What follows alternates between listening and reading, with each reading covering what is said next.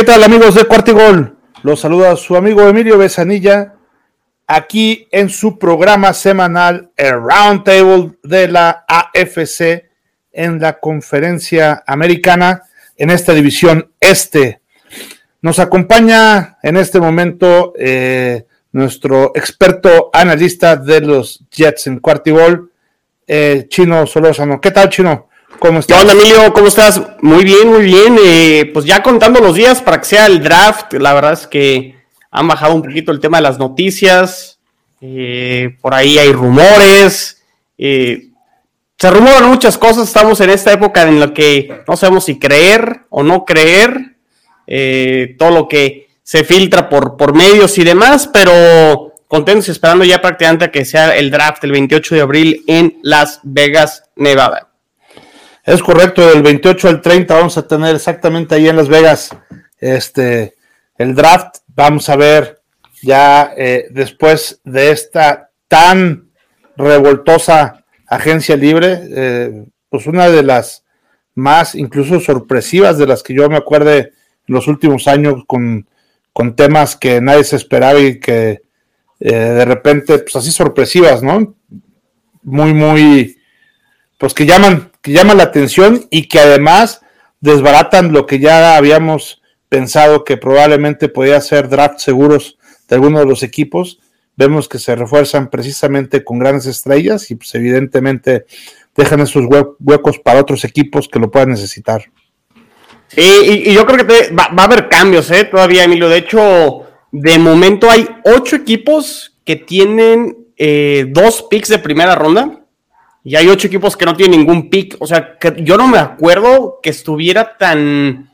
Yo no sé si la palabra sea desbalanceado, pero sí muy raro, ¿no? O sea, que, haya como ocho equipos con dos picks de primera ronda y equipos sin picks de primera ronda, te marca que también a lo mejor los equipos ya están apostando a cambiar estos picks por, por jugadores probados y ha cambiado un poquito la estrategia, pero el hecho de que haya tantos equipos con dos picks, yo creo que va a haber más trades y va a haber más cambios previo al draft o el mismo día del draft.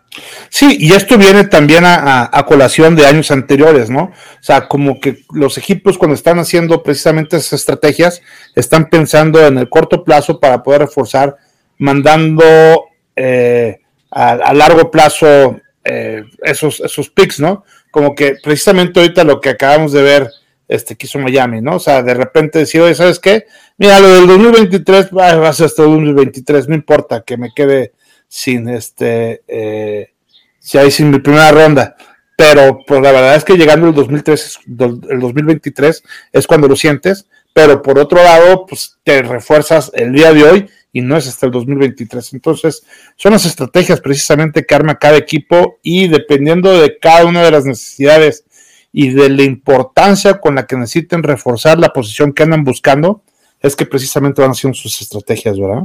Sí, sí, sí, vamos a ver, este, eh, y, mucho es eh, la, evaluación que hagan los coaches y el general manager de sentir que están listos para contender o no contender, o prepararse y hacer algún movimiento, como a lo mejor el de Filadelfia ahora con, con Santos, pensando en, ok, me la juego con Jalen Hurts este año, pero si no, ya quedó listo y preparado con dos picks de primera ronda en el 2023 y con la posibilidad de volver a tomar un quarterback. Entonces, cada quien armará ahí su, su estrategia, moverá sus fichas de, ajedrez y me parece eh, interesante. Pero no sé, Emilio, ¿qué, ¿qué, es lo más destacado? Creo que este trade que se dio entre eh, dos rivales de la división y pues no, no nos toca ninguno de estos dos, ni los Dolphins ni los Patriots, pero Devante Parker, que ya sonaba que pudiera salir de los Dolphins eh, por medio de un trade, termina yendo los, a los Patriotas que tanto les hace falta un receptor. Eh, digo, no sé qué te parece el, movimiento. A mí de entrada, o sea, claro estaba que ya sobraba Devante Parker después del momento de Tyreek Hill y aparte que traen a Cedric Wilson de, los vaqueros, los Dolphins. y sí, los Patriotas traen un receptor, pero tampoco los números de Devante Parker es como para decir qué gran movimiento eh, sean los Patriotas desde mi punto de vista, aunque sí se convierte en su mejor receptor automáticamente, ¿no? Sí, mira, a, mí la verdad es que creo que Nelson Agalor es, es un gran receptor también que no ha dado lo que debe de dar eh, en Nueva Inglaterra, ¿no? Creo que ahí ha dejado muchísimo que ha, faltado muchísimo lo que él puede dar todavía ahí con los Patriotas. Y precisamente también estoy de acuerdo contigo que con Davante Parker, eh, pues llega un, un, wide receiver ya con cierta experiencia eh, eh, aquí al, al, roster precisamente de los Patriotas. Toda su vida ha estado en Miami desde el 2015 hasta el 2021 y pues ha, ha, sido uno de los principales receptores de, de Miami, ¿no? Entonces, creo que Devante Parker la temporada pasada particularmente estuvo muy, eh, pues como que muy especial, ¿no? Como que no le cumplían este, los caprichos. Yo no sé qué tanta ahí estaba la comunicación con Tua, pero eh, no fue el jugador regular que nos tenía acostumbrado en temporadas anteriores. Yo creo que ahora con Belichick este, y, y, teniendo a, a Mac Jones precisamente de quarterback, va, a ser muy distinto que el Devante Parker que vimos eh, el año pasado. Yo creo que se va a parecer un poquito más al Devante Parker de antes. Eh, y creo que la mancuerna que puede hacer ahí con, con Nelson Agalor es muy buena. Insisto, Nelson Agalor eh, también es exactamente lo mismo que, que opino de Parker. La temporada pasada, esa no cuenta, ese no es el Nelson Agalor yo el Nelson haga lo que me acuerdo, es aquel que juega con Raiders, ¿no? Es, ese eh, ofensivo, explosivo y que atrapa este, muchos balones muy rápido y que además le dan mucho juego. Entonces, creo que ahí ya con este par de herramientas, eh, totalmente de acuerdo, creo que eh, es una gran, un gran acierto de parte de, de los Pats para poder obtener justo lo que necesitaba, ¿no? Con, estos dos receptores, creo que le dan algo de fuerza a, a Mac Jones para que pueda ir fuerte en su ahí en su juego aéreo.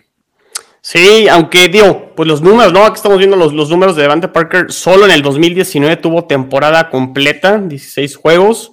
Esa fue su mejor temporada, 1202 yardas y tuvo 9 touchdowns. Entonces, 2019, que curiosamente este fue el año de la reconstrucción de, Miami, el primer año de Brian Flores, eh, a lo mejor al ser el único target, pues se llevó todos los targets y a lo mejor por eso pudo poner eh, buenos números, pero de ahí en fuera eh, no ha terminado ningún otro año una temporada completa. El año pasado solo tuvo 10 juegos.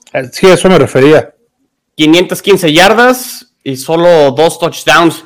Eh, que 2020 y 2021 ya estamos hablando de la era Tua en Miami, aunque el 2020 ahí fue eh, un poco mezclada con, con Fitzpatrick, entonces no sé qué tanto eh, el que, que, haya faltado química entre coreback y receptor le, le haya impactado en cuanto a sus números a, Devante Parker, pero claro, también está, digo, si nada más está disponible 10 juegos, eh, es difícil. Entonces, a lo mejor los Patriotas sienten que con su sistema ofensivo puede dar eh, y a lo mejor eso también abre el juego con lo que tienen tanto con Hunter Henry y John Smith, los tight y Nelson Aguilar. A lo mejor es esa pieza que les puede abrir un poquito más el, panorama y el rompecabezas y a lo mejor su, esquema ofensivo, pero tampoco se llama así como el super movimiento por parte de los Patriotas. No, estoy de acuerdo contigo que, que Parker no es un super jugador pero e, es un jugador que conoce eh, ya prácticamente a todos los equipos de, esa división, obviamente eh, a los Delfines de Miami. Entonces, eh, estoy de acuerdo contigo que creo que parte de la culpa del por qué Parker no ha tenido ese desempeño puede ser Tua. Este, y parte también ha sido Waddle, ¿no? Que ha sido el receptor consentido de parte de, de Tua y también era de, de, Brian Flores. Entonces, vamos a ver qué sucede ahorita con estos movimientos. Yo insisto que, aunque no es el movimiento, eh, es un movimiento positivo para parte de, para, para los Patriotas y sin duda eh, creo que le van a, lo van a explotar y le van a poder sacar jugo, ¿no? Estaba, este, yo creo que subvalorado eh, allá en los Delfines, era un buen este receptor que no tenía mucho uso, mitad de que Me acuerdo que Tigrillo decía que estaba hasta medio fingiendo es de esas lesiones de vergüenza que le llamaba. Pero bueno, vamos viendo qué sucede ahorita en, en el futuro. Vamos viendo los primeros partidos de los Patriotas y creo que en general, pues cada uno de los equipos de esta división se ha ido reforzando eh, bien con lo que cada quien eh, ha un poquito adolecido y yo espero una división más fuerte que la que hubo el año pasado, ¿no? Sí, de a poco empiezan a reforzar. Sí, exacto. Creo que al final, ya para cerrar el tema de Vante Parker en Patriotas, sí sobraba ya en, Miami, dado por los movimientos que hicieron. Y creo que sí no le sobra a, Patriotas, dadas sus circunstancias de receptores, ¿no? Que al parecer les faltaba más, más. Entonces, creo que en ese, en ese sentido, lo, único a lo mejor que sí podría cuestionarle a Miami es por qué lo manda a un rival divisional. E, eso digo, ellos ya, ya sabrán, pero eh, pues bueno, a lo mejor ahí Patriotas termina este, sacándole jugo, ¿no? Sí, que exactamente eso es lo que comentaba eh, hace unos minutos, ¿no? Sí, muy bien. Este, digo, no sé, Emilio, si quieres que me pase aquí con, los Jets. Eh, realmente no, no ha habido mucho más que la eh, adquisición de Solomon Thomas, este liniero defensivo, este jugador que, que fue tomado en el draft del 2017, fue el, el tercer pick de ese draft de primera ronda. La verdad es que no ha rendido para donde fue seleccionado, pero volviendo a las adquisiciones que han hecho los Jets en esta agencia libre, es un jugador que conoce Robert Sala, es un jugador que conoce el sistema defensivo de, Robert Sala y creo que sí va a aportar a esta línea eh, defensiva. No creo que tenga un rol de titular, que así de hecho lo tuvo con el equipo eh, de, los, de los Raiders la temporada pasada. Este, ya, ya perdí aquí los stats de Solomon Thomas. Estaba viendo aquí los de Lyamore. Este, con, los Raiders jugó 17 partidos, tuvo tres y media eh, capturas, pero todas estas fue como un rol de suplente. Entonces tuvo una buena temporada como suplente, le da profundidad a la línea este, defensiva y la verdad es que no, no fue eh, nada caro el, contrato, eh, fueron 1.4 eh, millones, entonces la verdad es que creo que termina siendo una adquisición que le va a ayudar a, los Jets en la rotación de, la línea defensiva y que complementa un poquito ya lo que tienen ahí tanto con Sheldon Rankins, con Quinn Williams y los edge rushers ahorita de momento. Carl Lawson, que buenas noticias, a lo mejor eso sí lo podría comentar, ya se le vio en redes sociales recuperándose de esta eh, pésima lesión que tuvo previo al arranque la temporada pasada, eh, que se rompió el tendón de Aquiles. Todo parece indicar que estará listo para el siguiente training camp, entonces eso es muy buena eh, noticia para los Jets que necesitan presionar a los corebacks, tanto de esta división y pues, a los que se va a enfrentar el, el equipo esta temporada. Entonces, Carl Lawson por ahí este, se está recuperando. Esa, noticia me parece muy, muy, importante. Pero de ahí en fuera más movimientos no, no ha habido, Emilio. Eh, a lo mejor comentar, ahorita que mencionábamos que hay varios equipos que tienen este, eh, múltiples picks de primera ronda, incluso, bueno, los Jets tienen dos en la segunda ronda, el pick 35 y el 38. Siguen los rumores de receptores que están buscando una nueva eh, un nuevo contrato, una extensión de contrato porque se les termina eh, su contrato de novato o por ahí quieren cobrar como están cobrando otros receptores, caso concreto lo de Devante Adams con, con los Raiders o el caso de Christian Kirk con los Jaguares o el caso de, se me va el otro eh, receptor ahora, Tyreek Hill, ¿no? claro. Con, con los Dolphins. Entonces están sonando los nombres de AJ Brown con los Titans, que por ahí ya medio están tratando de callar los rumores del lado de Tennessee diciendo que lo quieren extender y que se ve muy complicado. Pero los Jets lo, están haciendo muy, muy obvio, Emilio, y están diciendo, nosotros tenemos los picks, tenemos flexibilidad económica, y le están diciendo a estos jugadores, si tú no te arreglas con tu equipo o no te ofrecen lo que eh, tú quisieras cobrar, pues nosotros estamos aquí con, eh, toda la disposición de ofrecerte eh, un contrato y además de ofrecerle a ese equipo eh, algún pick, ¿no? O picks para que se puedan eh, armar. En el caso de DK Metcalf, me da la sensación, y no sé qué opines, eh, Emilio, que Seattle está como en este limbo de saber si está en reconstrucción o no está en reconstrucción. Su coreback es Drew Locke. Entonces, no sé si DK Metcalf pudiera ser parte del futuro de, Seattle. Eh, entonces, por ahí lo vería un poquito más probable con, con DK Metcalf, pero mientras no estén disponibles y mientras sigan diciendo las gerencias que, eh, que no los van a soltar y que la intención es firmarlos, pues bueno, pues está, está ahí, ¿no? Ahora. Sí, claro, eh, porque ya se tardaron mucho. Ya se tardaron. Y, también está el mismo caso de, del receptor de los Texas, de Brandon Cooks, que también está sonando también para, para los Patriotas, ¿no? Sí, sí, sí. estar libre, pues estar libre para cualquiera, entonces. Hasta que no estén en el contrato, eh, los equipos van a marcar Claro. pues van a ver de, qué se pueden hacer, ¿no?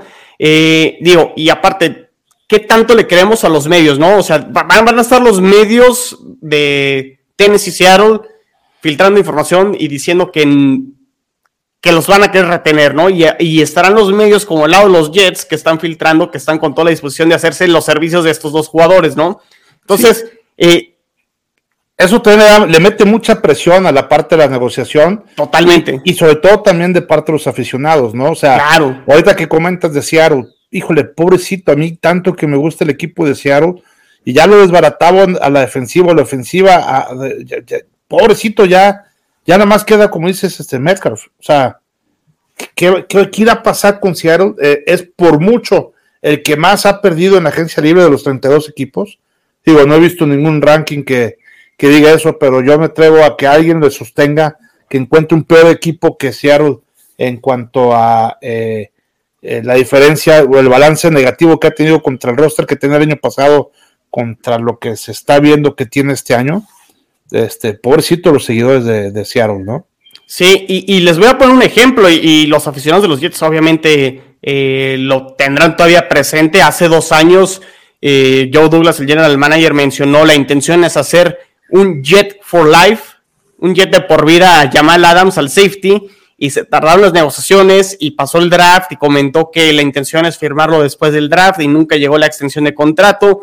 Y ya luego fue por medio de, un reportero que luego lo terminaron ya despidiendo del New York Daily News, el famoso Manish Meta por ahí meterse y estar espiando en un partido de béisbol al hijo del general manager, eso ya es otra historia, eh, pero eh, Adams pidió que lo cambiaran y ya sabemos este trade que consiguió Joe Douglas, ¿no? Dos picks de primera ronda, uno que ya lo utilizó el año pasado para hacerse los servicios de Alaya Vera Tucker con ese pick número 14 y ahorita tienen el pick número 10, los Jets que le pertenecía a Seattle.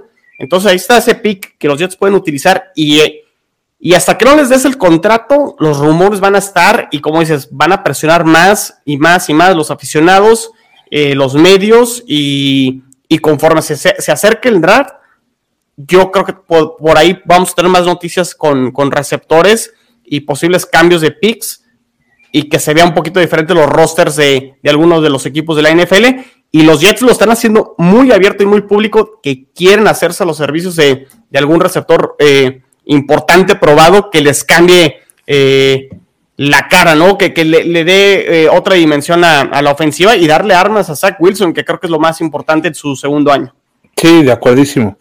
Y yo creo que, tienen mucha razón, ¿no? Este, eh, todavía quedan en la agencia libre dos o tres este, receptores de, de ese nivel. Bueno, ya hemos mencionado aquí algunos, este, y ojalá por el bien de, los Jets, por el bien de, de, nuestra división, para que pues sea mucho más competitiva precisamente entre los cuatro, entre los cuatro equipos que, la componemos, ¿no? Así es. Y pues de momento lo que hay en el, en el mundo de los Jets hay que estar al pendiente. Eh, yo creo que eso es lo que hay que estar monitoreando estos días. Eh, ver si hacen algún movimiento eh, previo al draft y si se hacen de los servicios de algún receptor estrella. Y si no, pues de momento tendrán que enfocarse con los picks que tienen, que son cuatro muy buenos dentro del top 38 para, el, para el siguiente draft. Sí, por supuesto. Pues bueno, déjame comentarte yo un poquito aquí en el campamento de los Bills. La verdad es que solamente ha habido dos extensiones de contrato y nada del otro mundo. Se, se, firmó por un contrato de cuatro años a nuestro liniero ofensivo Ryan Bates. Entonces, ese es uno de los movimientos que hubo. Y el otro es al único este fullback que tenemos a Taiwan Jones. También se extendió eh, el contrato que tenía por un año, ¿no? Entonces, si se fijan, la verdad es que son eh, pues noticias tan cero relevantes en cuanto a la parte de los Bills, porque pues tenemos muy claro que nuestros dos primeros picks van a ser sin duda y, conforme se acerca precisamente este, el draft, que pues, ya estamos a, un par de semanas de que, de que lo tengamos. Bueno, tres semanas de que lo tengamos. Este, sin duda vemos muy, muy claro que es un cornerback y receptores. Entonces, este, pues tengo, tengo aquí, si quieres que entremos también al, tema precisamente del draft, que yo creo que parece, me parece. Este, el único aquí que tenemos. Mira, tengo unas opciones de, corners que es, difícil poder eh, como que hacer un, un, pronóstico de lo que todos los equipos van a ir este, agarrando para eh, que tú vayas haciendo tu pick, sobre todo cuando te queda, en el caso de los Bills, este, así tan fuerte, este, como que tu primer pick de, primera ronda es el número 25 y este y pues ya después pues nos vamos un poquito más lejos. Entonces, déjenme decirles cómo está el tema de los este, de los corners. Eh, según han estado rankeando la, NFL, los, los, corners, el primer lugar que es el número 5 general de toda la, de toda la NFL, está eh, Ahmad Garner de Cincinnati, creo que no va a ser, sí, sí no va a ser una opción que le vayamos a tener este, nosotros, por eso me gusta tenerlo así como que rankeado este, en, en el total general de lo que puede ser. Se va a ir también este, en el top 20 este, Derek Stingley Jr. de la LSU. Entonces, creo que esos dos no, no nos van a tocar, pero el que sí nos puede tocar que era uno de los que precisamente platicábamos en la este, roundtable pasado, es Trent McDuffie de la Universidad de Washington. Entonces, este, ese eh, McDuffie, la verdad fue, eh, estuvo en el primer equipo de All Pack, este, con, honores, entonces es, un corner que sí tiene esa calidad para poder este, eh, ser un, un corner. Si no al principio, sí puede ser un corner titular ahí en, la parte de los Bills. Él está como rankeado como número 14 este, general en cuanto a el, draft de esta generación 2002, 2002, 2022. Y el, último que nos podría tocar probablemente puede ser Andrew Booth Jr. de Clemenson. Este, eh, él está en el, en el número 29, es el cuarto eh, corner que, puede haber, entonces pues, él, podría ser una opción, ¿no? Algo importante aquí decir es que eh, dentro de los 100 prospectos principales hay 10 corners de, este, de toda la liga, ¿no? O sea, si, en todo el draft. O sea, si tú arrancas del 1 al 100, en esos top 100 hay 10 corners. Entonces, al igual que hay 10 linebackers, y le siguen este, 11 tackles ofensivos, 15 este, edge y 16 eh, wide receivers, que esa también es una buena noticia para los Bills de Buffalo, porque en la parte de, eh, de los receptores, pues tenemos también eh, varias opciones que podemos este, tener, ¿no? Ya lo habíamos comentado también nosotros este, en, el pasado. Mmm, ahorita que estábamos platicando en el, pasado roundtable. Eh, y creo que también podemos ahí poner a, en primer lugar está también Garrett Wilson, que también de Ohio State no va a estar ahí como opción para los Bills. Greg London, que tampoco va a estar ahí como una opción para los Bills. Comentábamos de Jameson Williams, que está lesionado y que eso lo podría este, dejar este, de precisamente, dependiendo de lo que hagan eh, los demás equipos con los corners, si a los Bills les toca escoger a, si ya cuando le toca escoger ya no está ninguno de estos corners, seguramente es porque se dejaron de escoger receptores y en el caso de que estuviera estos que estoy comentando, seguramente nos iríamos este, eh, por, por, alguno de ellos. Insisto, desafortunadamente Wilson está, está lesionado, William está lesionado, pero bueno, es otra opción. Y existen también tres más que creo que podrían completar la lista, que es este Trainer Brooks de Arkansas. Sí. Este, eh, no, él no es tan rápido, pero eh, Brooks estuvo jugando en una posición similar a la de Divo Samuel, eh, precisamente ahí en Arkansas, ¿no? Entonces, creo que puede ser de esos eh, receptores y corredores al mismo tiempo que pueden dar la batalla y que precisamente un, jugador como esos caería como anillo a dedo precisamente a los Bills. Y em, el quinto eh, receptor puede ser Chris Olive de, Ohio State, Olive, no sé cómo se pronuncia. Creo que Olave, ¿eh? creo que Chris Olave es literal, creo que se, se ¿Ah, dice como, como, creo, ¿eh? Si, si no, ahí no, nos corrigen y nos metemos a la clase de inglés y hacemos ahí nuestro nuestra corrección con, con Chris, creo que es Olave, pero no, no, no, no, estoy 100% seguro. Pues vamos a hacerle como, como diría Raúl Velasco, ¿no? Chris Olave. sí, sí, sí. Y este, a lo mejor hay hasta fans que tenemos aquí que no saben quién es este. Raúl, Velasco, siempre en ¿eh? domingo, programa eh, de antaño. Eh, varios, varios artistas, ¿no? Hasta los bautizaba y les daba ahí su patadita y no sé qué tanto, pero el, paréntesis cultural ahí de la historia musical y conductores de México. Cómico musical, sí. Porque precisamente este Olave tiene eh, unas, o sea, tiene una impresionante marca de 15.4 yardas por, por, por, cada recepción, ¿no? Entonces, la verdad es que creo que puede ser algo muy bueno. Y por último, este, eh, Dodson de Penn State. Creo que también este, eh, puede ser una opción para los Bills. Ahora, ¿cómo, ¿cómo va? ¿Qué es lo que va a pasar? La verdad es que lo tenemos que definir eh, o se irán definiendo conforme vaya avanzando. Pues ahorita los días y vayamos viendo qué es lo que van haciendo al final de la agencia libre, como lo hemos venido mencionando, y al inicio de los drafts. Mira, aquí tengo, un simulador, eh, Emilio, podemos simular de repente lo que pueden hacer exclusivamente ahorita los Jets y los Bills, porque pues no está ni Tigrillo ni Aguazzi ni lo que hagan esos equipos. Ah, bueno, Miami ni siquiera tiene pick de primera ronda, entonces Así es. los descartamos.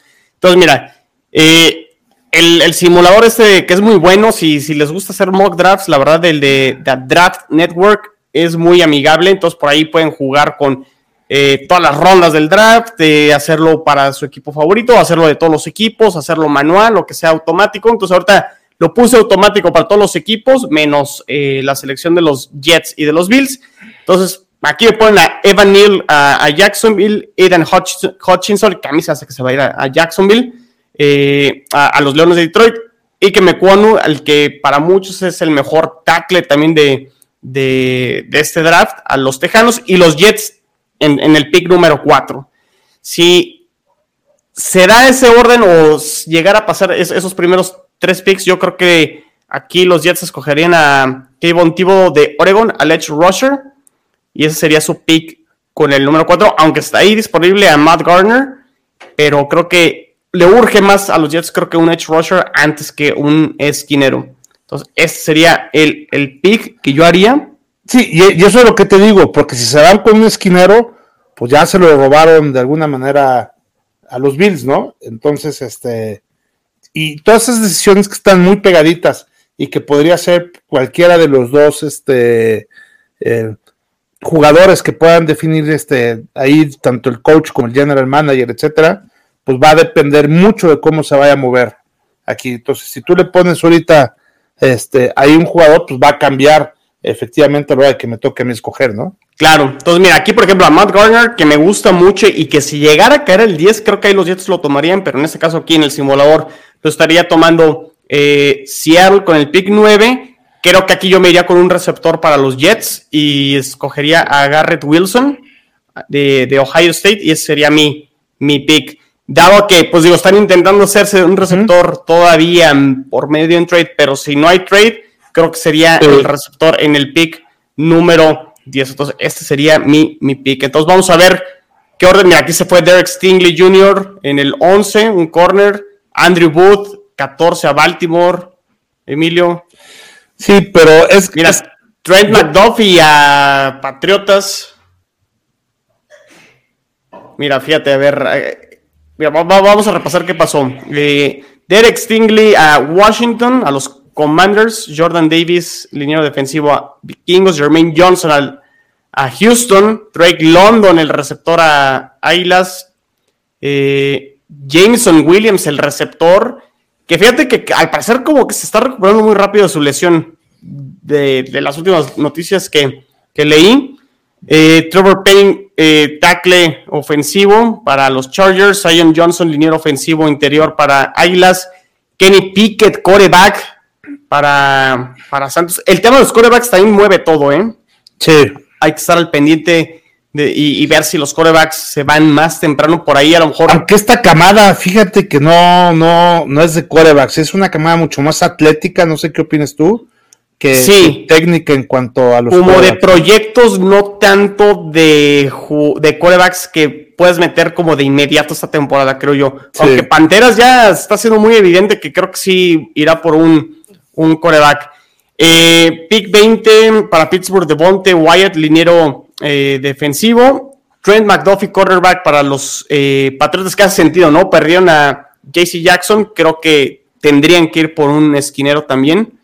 Eh, George Karlaftis, edge rusher para Green Bay. Jahan Dodson, wide receiver para Arizona. Y este, este centro, que al parecer es muy bueno, el Tyler Linderbaum, sería los vaqueros. Entonces vendría el pick 25 para,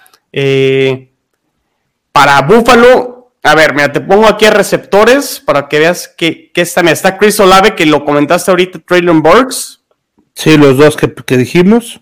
Y de esquineros, creo que aquí ya no están las opciones que. Sí, no está ninguno de los que digo, fíjate. entonces, yo, si yo fuera ahí, este, eh, los Bills, yo, escogería precisamente a, a, a Chris Olave. Muy bien. O a, cualquiera de los dos. O sea, ya, ya, ya, la verdad es que están tan pegaditos y yo no soy, ¿para qué les digo que soy un experto que ya estudia los dos jugadores y que habla? Por lo que he leído, lo único que me gusta de Borks es que juega como eh, Divo Samuel, Samuel, bueno, la posición, porque es imposible jugar como este, eh, ese señorón, pero, pero en este, este draft que hicimos, aquí en este mock draft que hicimos, pasa exactamente lo que te decía, ¿no? Se escogen muchos corners, entonces ya los corners que quedan ya no son top, pues ¿para qué te quedas con un corner que no es top? Claro, mejor, mejor vete con esos receptores que estamos diciendo ahorita, que son esos atléticos y que están 16 receptores dentro del top 100 del, draft y te va a tocar uno muy bueno. Sí. es lo que seguramente van a hacer, ¿no? E incluso si no están convencidos ni de, de esos corners que sobran o de algún receptor, pues pueden irse para atrás, ¿no? Y a lo mejor dicen, pues me puede caer otro receptor en ronda 2 y me hago de otro pick por ahí, ¿no? Sí, sí, sí. Sí, y entonces ya probablemente, eh, porque todavía sigue quedando, por ejemplo, a mí me llama la atención que, por ejemplo, Stephen Gilmore, Gilmore sigue estando disponible. Totalmente. Sí, sí, sí. Entonces, todavía hay muy buenos agentes libres. en Matthew, el safety que hoy al parecer visitó a Nueva Orleans, hay muchos jugadores todavía. Y, deben de estar nerviosos porque ya pasaron tres semanas de la agencia libre y no los han contratado. Muchos de ellos yo creo que van a firmar incluso después del draft, ¿eh? eh y es que es otra vez por lo mismo. O sea, si está pasando, si, si esto que estamos haciendo de prueba, de ejercicio, estuviera pasando en la vida real, todos los Bills van a decir en este momento, oye, ya valió. O sea, nosotros no pudimos controlar y aunque más o menos sabíamos que iba a ser cada equipo, a la hora de la hora las decisiones también de lo que hacen muchos equipos pues, van moviendo y cuando ya traes un 25 ya traes un ramal de decisiones de distintas cosas que hicieron 24 equipos antes que tú, entonces pues ya te afectó muchísimo a lo que a la estrategia que según tú eh, ibas teniendo, ¿no? Entonces la cambias, agarras al receptor, te queda libre el corner y pues lo que cobre Gilmore. Entonces, que además ya tampoco va a estar tan caro porque pues ya, este, ya no quedan tantas opciones, porque si no, alguien más ya lo hubiera agarrado, ¿no? Totalmente, totalmente de acuerdo. Pues muy bien, Emilio, digo, no, no sé si haya algo más. Eh, sí se calmó un poquito el tema de noticias, rumores y demás, pero bueno, pues es, nomás estamos calentando motores ya para lo que va a ser el draft, ¿no? Así es. Sí, pues la próxima semana viene este semana Semana Santa, entonces, aunque en Estados Unidos este no es la Semana Santa como la conocemos aquí, la verdad es que también son días muy calmados para este para ellos y yo espero que también la parte de las agencias libres eh, eh, dejen de ser esa revolución que fue sobre todo la semana 1 y la 2 en, la agencia libre, la 3 como bien ahorita comentamos, ya estuvo mucho más calmada y yo espero que la 4 siga también este, así y que vayamos eh, decreciendo hasta, hasta llegar precisamente a, al draft. Y otra vez, el draft va a activar mucho de lo que estábamos comentando, ¿no? Sí, no, y una vez que pase ya el draft, pues ya los rosters estamos hablando de que están a un, ¿qué te gusta? 90%. 90, 95% con algún otro cambio por ahí y demás, pero eh, ya prácticamente empieza a tomar forma y, podremos analizar a lo mejor, eh, se van saliendo aquí un, gallo, podemos analizar este mejor eh, los rosters, hacer rankings de posiciones dentro de la división y podemos hacer mil cosas para, seguir platicando de cómo quedan conformados eh, los equipos aquí de la división este de la conferencia americana. Muy bien, pues si te parece también ya por, por, último, para poner algunas fechas importantes que creo que hay que seguir, en abril 18 ya empiezan, este, eh, eh, ya, ya es, la fecha probable que van a empezar ya los, los entrenamientos este, opcionales precisamente, entonces ya en unos días más ya este, inicia oficialmente Correcto. la parte de, de los entrenamientos. Miami creo que ya inició, de hecho. Fíjate porque tienen coach nuevo, entonces creo que por eso le dan la, opción de, empezar antes. Ok, perfecto. El 22 de abril es eh, el día en que es el deadline para que este, los agentes libres con restricciones este, puedan precisamente hacer la, parte de su oferta. El 28, del 28 al 30 ya lo habíamos comentado la parte del draft. Y este, el 2 de mayo es el último día para poder hacer la opción de, de cinco años, de quinto años de los rondas, de las primeras rondas del 2019, ¿no? Correcto. ya los que no tuvieron esa opción de este, cinco años ya no la van a poder hacer después de el 2 de mayo. Entonces, este, el calendario históricamente, digo, el último año se retrasó un poquito porque normalmente se daba precisamente en semana de Pascua yo creo que ahora se va a tardar un poquito más, pero normalmente viene este, muy cerquita del draft, ¿no? Poquitito antes del draft. Entonces, sí, históricamente lo sacaban antes del draft y ahora lo han recorrido y está saliendo en mayo eh, después del, draft. Yo por ahí me, he estado metiendo para ver qué día y todo parece indicar que será de nuevo en mayo después del, draft, pero también se ha vuelto un evento, ¿no? O sea, la, NFL ha calendarizado todo para que cada mes tengas algo que estar viendo, para que te estés informando, para que estés ahora sí al pie del cañón de todo lo que pasa. O sea, se acaba el Super Bowl y en febrero, a finales de febrero está el NFL Combine. Marzo inicia la agencia libre. Eh, y luego, pues esta agencia libre ha estado de locos con trades y demás. Entonces hemos estado ahí, este, viendo, ¿no? Y luego los mock drafts previo al draft, y luego viene el draft en abril, y luego viene el calendario, y pues no, no, no para, ¿no? Entonces, pues se va. Y ya, el, sí, y ya el summer, el summertime, y ya el, summer camp, y ya después, este, pues ya viene eh, eh, la parte de. La pretemporada de, agosto. y vámonos. Sí, sí, sí. sí, y fíjate que la parte del calendario mueve muchísimas cosas, porque mueve, uno, los boletos para comprar este. Claro.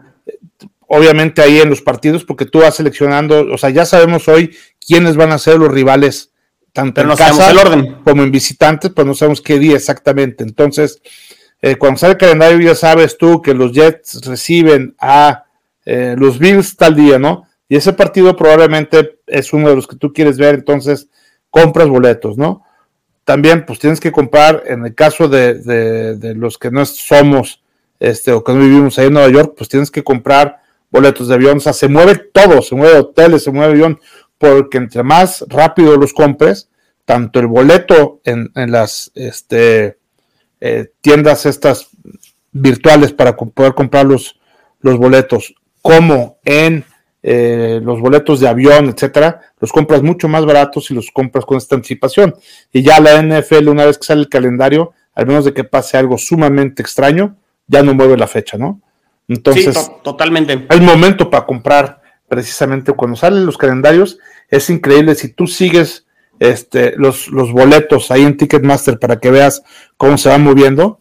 Eh, empiezan muy baratos y conforme viene la, la demanda de, de boletos se van encareciendo eh, de la mañana en la noche eh, bastantito, ¿eh? Sí, y aparte el morro de ver si tu equipo va a jugar eh, partidos en domingo por la noche, lunes por la noche, juegos por la noche, o, o, en México. El, juego de México, exactamente. Contra los Cardinals. los juegos internacionales también, este, que por ahí ya, ya se sabe qué equipos van a jugar algunos, local. pero, pero faltan los rivales. Eh, entonces hay que estar atento a eso. Y luego también ya en redes sociales los equipos, ¿no? Los community managers haciendo como videos de cómo eh, son los calendarios. También se ha puesto hasta chistoso ese tema. Entonces sí, es, es todo un evento el, calendario, ¿no? Algo que a lo mejor era muy eh, de cajón y prácticamente a lo mejor te daban un boletín y listo. Ahora se se ha vuelto hasta todo un evento, ¿no? Sí, claro. Sí, lo pasan por el canal de la NFL y todo es. Es todo un evento, como tú bien dices. Y también por último comentarles que ahorita que estamos terminando de grabar precisamente este episodio, salió la noticia de que eh, nuestro buen amigo receptor Stephen Dix acaba de contratar una extensión con los Bills de 4 años por 104 millones de dólares, de los cuales 70 son garantizados. Y con esto, pues el dúo dinámico de Josh Allen con Stephen Dix se alarga por lo menos los próximos cuatro años, esperando que Stephen Dix se quiere retirar allá con los Bills de Buffalo. Eh, una muy buena noticia, sin duda eh, los Bills están con todo. Nuestro gerente general Brandon Bean también apostándole con todo eh, poniéndole ahí al tú por tú con estas grandes contrataciones de Devante Adams o de Tarek Hill, pues levanta la mano también y dice yo también hago lo propio con mi Stephon Dix. Esa combinación que ha hecho con Josh Allen es una combinación probada una, otra y otra vez y se va a repetir durante los próximos cuatro años por lo menos con los Bills de Buffalo. Esperemos que no vengan eh, lesiones, que no venga eh, tampoco este, ninguna baja de rendimiento después de un gran contrato, pero bueno, eh, creo que son extraordinarias noticias que por ahí con los twitters de Stefan Dix también nos traían ahí un poco este, nervioso, pero bueno, finalmente él hace eso en todas las off-season, ¿no? Entonces, enhorabuena por los aficionados de los Bills de Buffalo. Para despedirnos, porque hoy tenemos partido de semifinal de Tocho. Sí, ya ahorita nos vamos este, al partido creo que pinta difícil, pero bueno, vamos a echarle, echarle ganas. Eh, mis redes sociales, Emilio, eh, arroba chino solo 86 y ya la saben, eh, la cuenta en Twitter de Jets en cuarta y gol, arroba 4TA y gol Jets, no se desconecten, ya lo comentamos, temas y eventos no faltarán, entonces seguiremos hablando de, de todo ello. Perfecto. aquí en los Bills en cuarta y gol, ya lo saben también, su amigo Emilio Besanilla en Twitter arroba 4TI Bills, mi Twitter personal arroba Evesan y en Spotify y en el Apple Podcast nos pueden encontrar a toda la familia de Cuartigol con el nombre del equipo Jets en Cuartigol, Bills en Cuartigol, Dolphins en Cuartigol y Patriots en Cuartigol, en donde eh, podrán ver todas las noticias de sus equipos favoritos. Excelente amigos, pues muchas gracias por el favor de su atención, nos despedimos recordándoles que aquí en cuarto y gol, donde la NFL no termina y nosotros tampoco. Go Bills.